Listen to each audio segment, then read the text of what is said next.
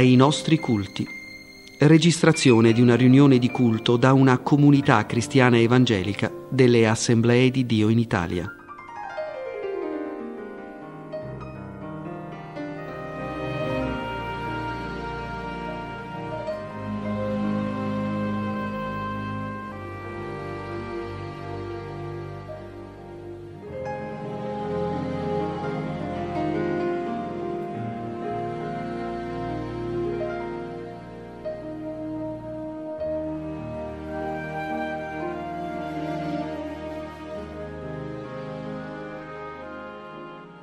Signore sia lodato. Signore, noi ti ringraziamo per la tua grande benignità. Ti preghiamo che tu voglia in questa sera continuare a benedire le anime nostre.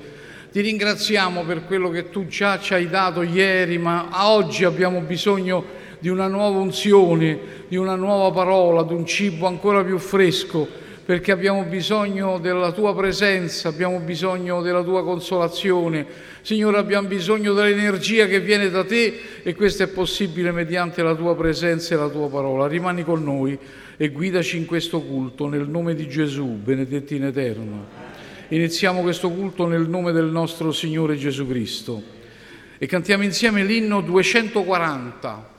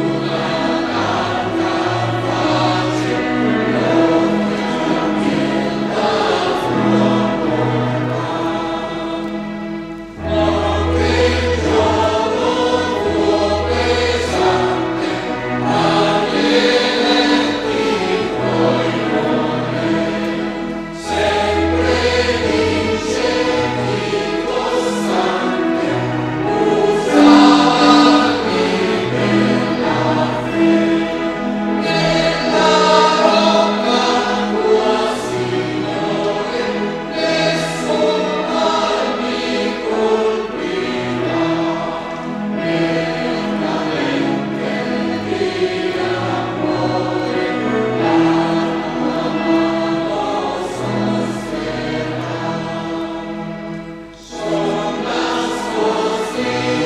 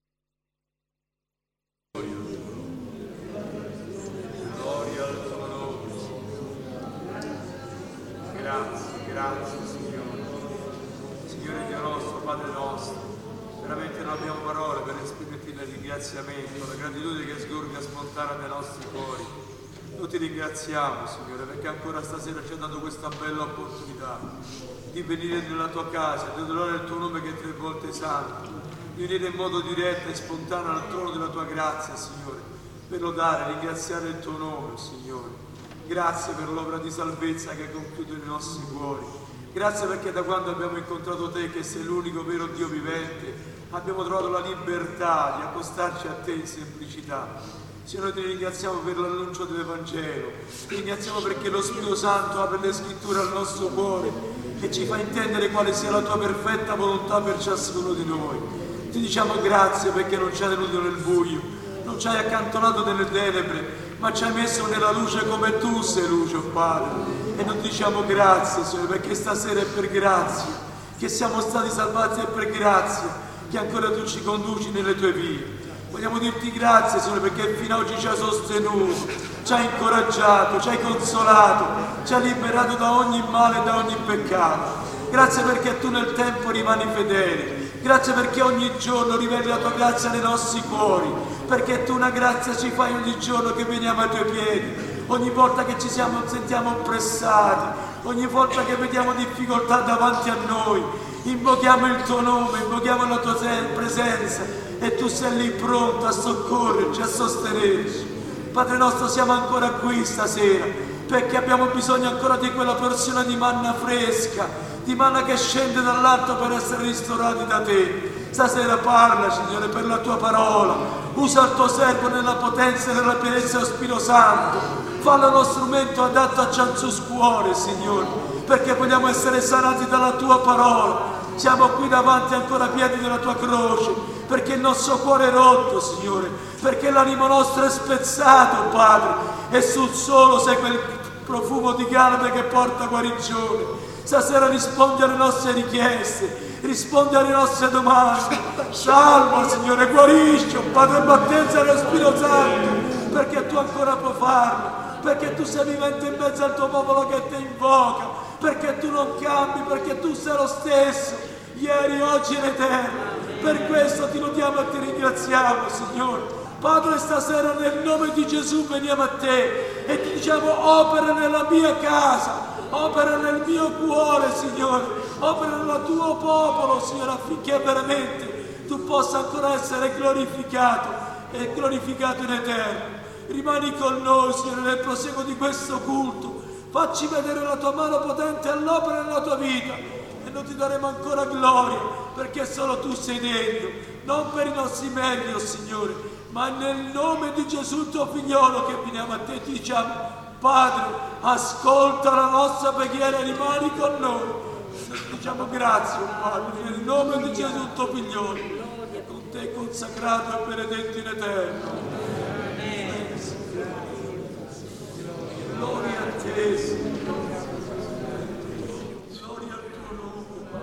Alleluia. Gloria a Dio. Vogliamo cantare ancora l'inno 505.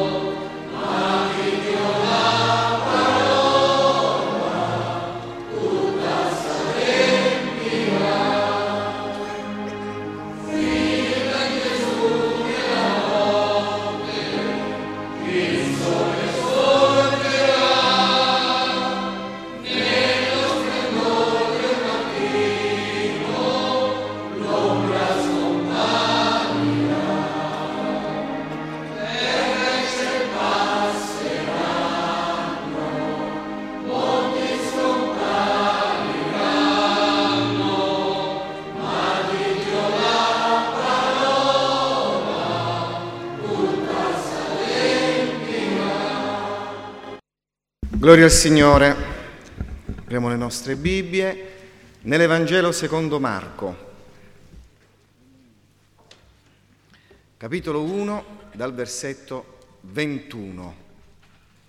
E vennero in Capernaum e subito, il sabato, Gesù entrato nella sinagoga insegnava e la gente stupiva della sua dottrina, perché egli li ammaestrava come avente autorità e non come gli scribi.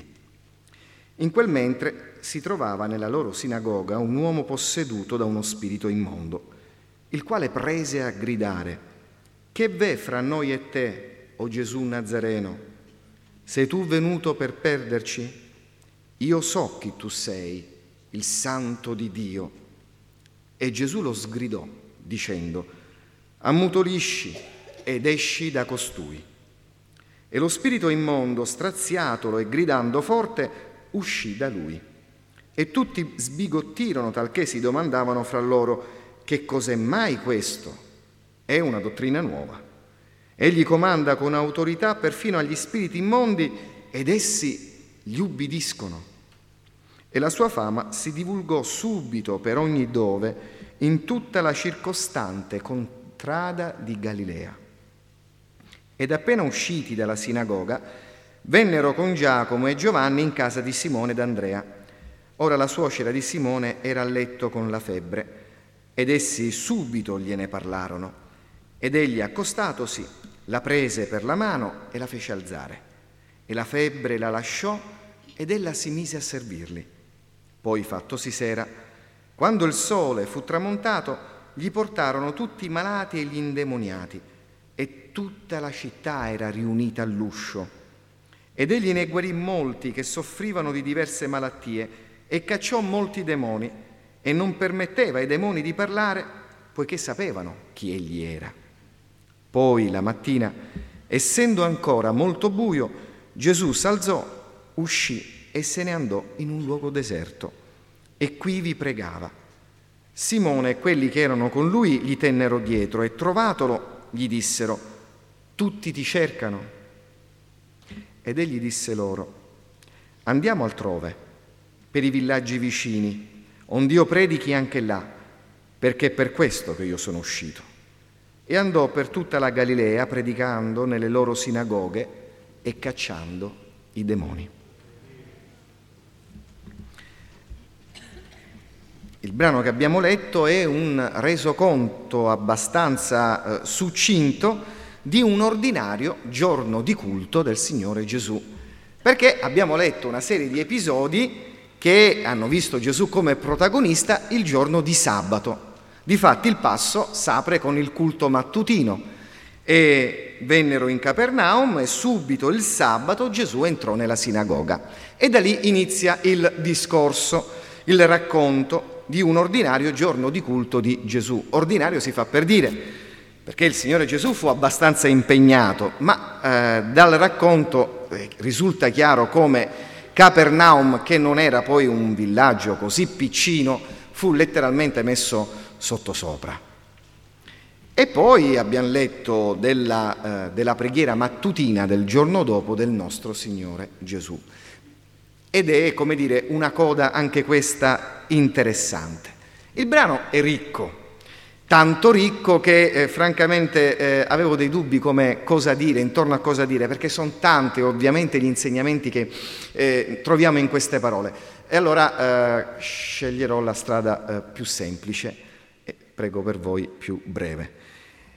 Innanzitutto desidererei, sorelle e fratelli, stasera evidenziare dinanzi ai nostri occhi quanto ricca e ehm, ricca e piacevole sia l'opera che il Signore compie, ha compiuto e compie ancora oggi a pro di coloro che lo cercano con tutto il cuore. E di quest'opera bella e piacevole, innanzitutto, eh, notiamo l'attrazione, poiché la prima cosa che il Signore Gesù fece in quell'ordinario giorno di culto eh, che solitamente per alcuni è un giorno eh, nel quale tutto c'è tranne che un'attrazione piacevole, bene, Gesù quel giorno invece attrasse le persone. Lo fece quel giorno e noi siamo più che convinti continua a farlo anche oggi. È vero? Innanzitutto attrasse, ripeto, eh, le persone, attrasse quanti si trovavano lì accanto a lui e, eh, e lo fece quasi, eh, quasi, in modo scientifico, permettete, perché innanzitutto nella sinagoga attrasse le, eh, le persone che lo ascoltavano ed ascoltandolo stupivano. Poi la sera invece si fecero avanti a casa sua questa volta, a casa dove era ospitato, eh, tutto il paese. E l'indomani mattina i discepoli lo seguirono. Notate che c'è una gradazione. Prima è lui che va, attrae l'attenzione. Poi la sera sono le persone che vanno a trovare lui a casa e addirittura la mattina sono i discepoli che al buio lo seguono per sapere che cosa ha fatto. Una gradazione nella quale la calamita, Gesù, attrae tutti questi chiodi, permettetemi, arrugginiti, che erano le persone di Capernaum e senza offesa anche noi, con una potenza, con una potenza d'amore, con una dolcezza ed una piacevolezza che soltanto il nostro Signore Gesù e dunque, innanzitutto la gente che era lì nella, nella sinagoga, che stupiva. Gesù iniziò a parlare e le persone stupivano del suo insegnamento. Poi Gesù operò i miracoli e le persone, scritto più giù al versetto 27, sbigottivano. E anche qui c'è una gradazione, una gradualità. Prima stupiscono, poi addirittura sbigottiscono. Sorelle e fratelli, io non so come viviamo i culti o le riunioni, ne sono più che certo la maggioranza, la stragrande maggioranza di noi li, eh, vivia, li vive eh, con grande gioia, ma ci capita, capita, penso, nel nostro cammino col Signore che alle volte eh, veniamo presi eh, dal, dalla noia, o se preferite dall'abitudine, o se preferite ancora dalla stanchezza, fate un po' voi.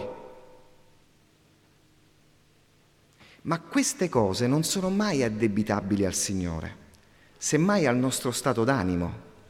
Ma è pur vero che quella volta che ci siamo trovati in chiesa, come nella sinagoga si trovavano i, con, i, contemporanei di Gesù, ci siamo trovati in chiesa così perché siamo dovuti andare, perché è domenica o che so io, c'è stata quella volta particolare nella quale il Signore, un'altra volta dolcemente, ci ha tratto a sé. È vero?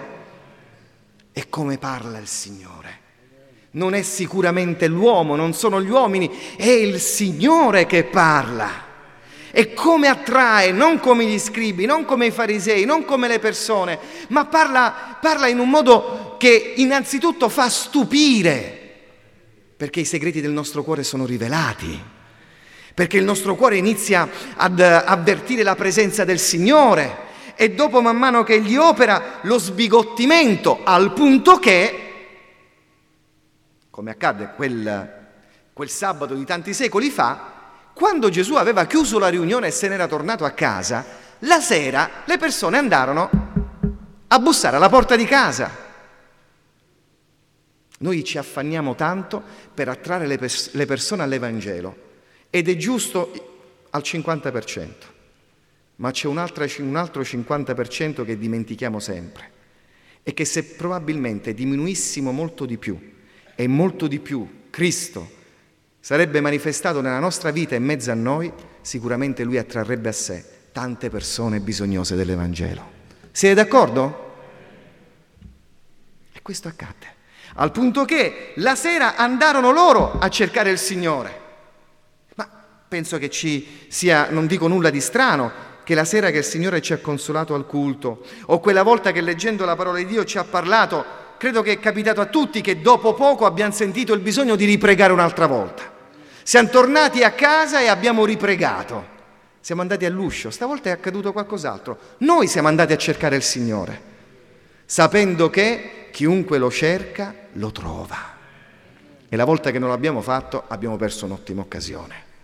Ma poi ancora qualcos'altro. È passata forse una notte buia, è passata forse una notte difficile e al mattino, al mattino Simone salza, guarda il letto vuoto, ordinato, sono sicuro che Gesù aveva rifatto il letto, ordinato, a differenza di tanti altri, ordinato, il letto ordinato, la porta socchiusa, chiama Andrea, chiama gli altri, dove Gesù? Non c'è, non c'è, vai a guardare in cucina, in cucina non c'è, al balcone non c'è, è andato a pregare.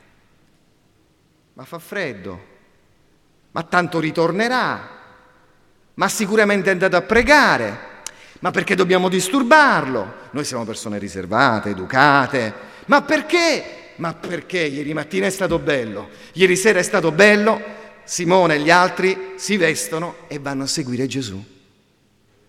C'è stato il tempo quando il Signore ci ha tratto, c'è stato il tempo quando noi abbiamo bussato e abbiamo trovato una porta di guarigione aperta, ora mi auguro che ci sia sempre il tempo quando noi per tempo appunto cerchiamo la faccia del Signore Gesù. E cercandolo diciamo con l'Apostolo Pietro, a chi andremo noi Signore? Tu solo hai parole di vita eterna.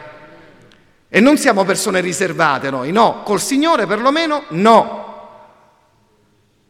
Noi non facciamo ragionamenti del tipo, ma forse è troppo, beh, forse esagero, ma che vuoi che sia, ci vuole equilibrio nella vita. Con il Signore questi ragionamenti no. Giorno e notte cerchiamo la faccia del Signore e il Signore è fedele, si fa sempre trovare da ognuno di noi. Un'opera di attrazione. E qualcuno forse fra noi dice, ma io questa attrazione non l'avverto. Sicuro? Io ne sono più che convinto, invece, che lo Spirito Santo, perché è scritto nella Bibbia, che lo Spirito Santo oggi continua a parlare di Gesù. In un modo vero, vivace, eh, vivente soprattutto, lo descrive, attrae in modi, in modi meravigliosi e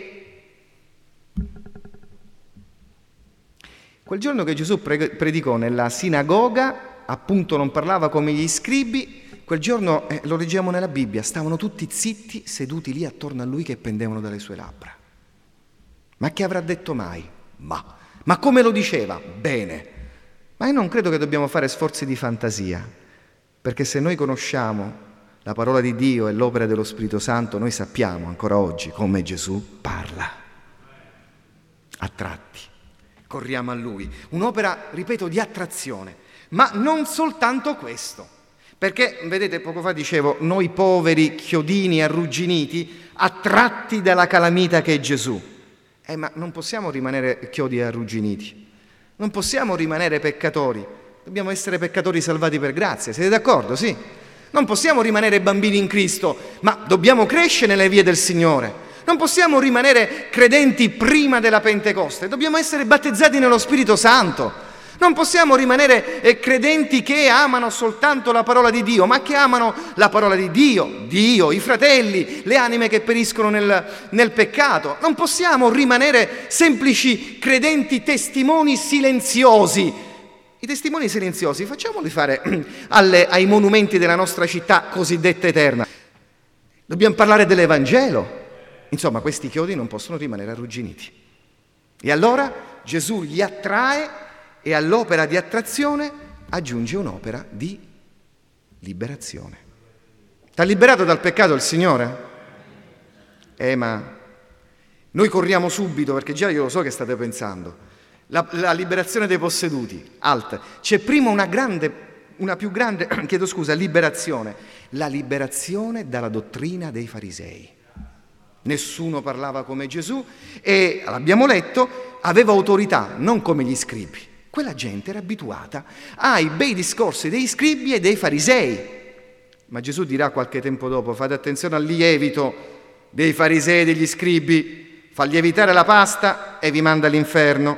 Fate attenzione all'ipocrisia, fate, fate attenzione alla religione falsa, fate attenzione al formalismo, fate attenzione a tutte quelle forme che dentro non hanno niente. E Gesù additando i farisei disse loro sepolcri imbiancati Dentro il sepolcro, beh, insomma, non, non, ci vuole molta fantasia per capire cosa c'è, ma fuori così belli, così bianchi, così scolpiti, con tanti fiorellini e le lucette accese e le persone che piangono. Voi siete sepolcri imbiancati, belli fuori, ma dentro quanti segreti inconfessabili. Quella gente era abituata a questo. Era abituata ad andare alla sinagoga e sentire bei discorsi e poi se alla fine della riunione c'era lo scriba di turno, il fariseo, chi sei io, che all'uscita della sinagoga inveiva, giurava, spergiurava, diceva cose che non doveva dire e soprattutto faceva ciò che non doveva fare, era tutto normale.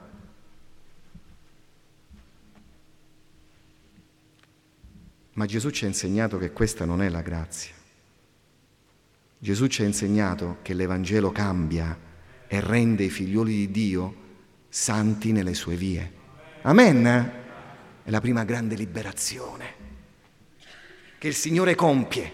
Scoprono che la religione non è un peso, ma anzi che c'è una fede vivente e vera e che Dio non passa per scribi e per farisei, ma Dio parla direttamente agli uomini. Eh già, prima grande scoperta. Prima grande liberazione, meravigliosa, fenomenale, quel giorno in quella, eh, stavo dicendo chiesa, vabbè insomma va bene pure così, in quella sinagoga accadde quello che non era mai accaduto in cent'anni, non so da quanto tempo era stata costruita.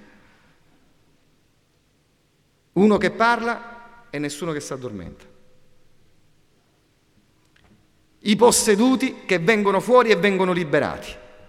La gente che commenta mentre lui predica Oh, nessuno ha parlato come quest'uomo. È vero. Prima, quando mai commentare? Schiacciamo nel pisolino.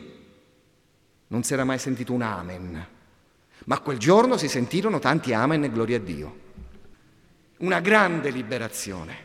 La prima. E poi ce ne fu un'altra, ovviamente la liberazione del nemico. Non si era mai saputo, non si era mai visto, ma evidentemente c'era un tizio lì che stava proprio male, poverino, era posseduto. Cos'è la possessione? Beh, non vorrei scadere, ma la possessione biblicamente, ahimè, è una cosa terribile. Si tratta di un uomo, di una donna che succubi in tutti i sensi del, del, del, nemico, del diavolo, perde la propria volontà e da questo viene fatto soffrire, angariato. Beh, c'è una persona in questo stato e mentre Gesù parlava, ad un tratto questo, eh, quest'uomo prese a gridare. Non era lui che parlava, era una seconda personalità, ma non sua ovviamente, era lo spirito che lo possedeva. Che c'è fra noi e te, Gesù Nazareno? Era stato sempre calmo, buono, come mai si agita così ora? La seconda grande liberazione, la liberazione dal nemico delle anime nostre. Qualcuno fra, fra, noi dirà, dice, fratello stiamo a posto, fra noi posseduti non ce ne sono, bene o male, non lo so, però molte volte vi possono essere delle oppressioni, delle depressioni, delle forme di ossessione, delle tentazioni tremende. Bene, Gesù libera da tutto questo. E così il Signore eh, si rivolse al tizio e gli disse, sta zitto ma aveva detto delle cose giuste, eh? che c'è fra noi Gesù Nazareno, io so chi tu sei, il santo di Dio. Zitto! Tu non devi parlare. Vai via, lascia in pace quest'uomo. Nella Chiesa del Signore deve parlare soltanto lo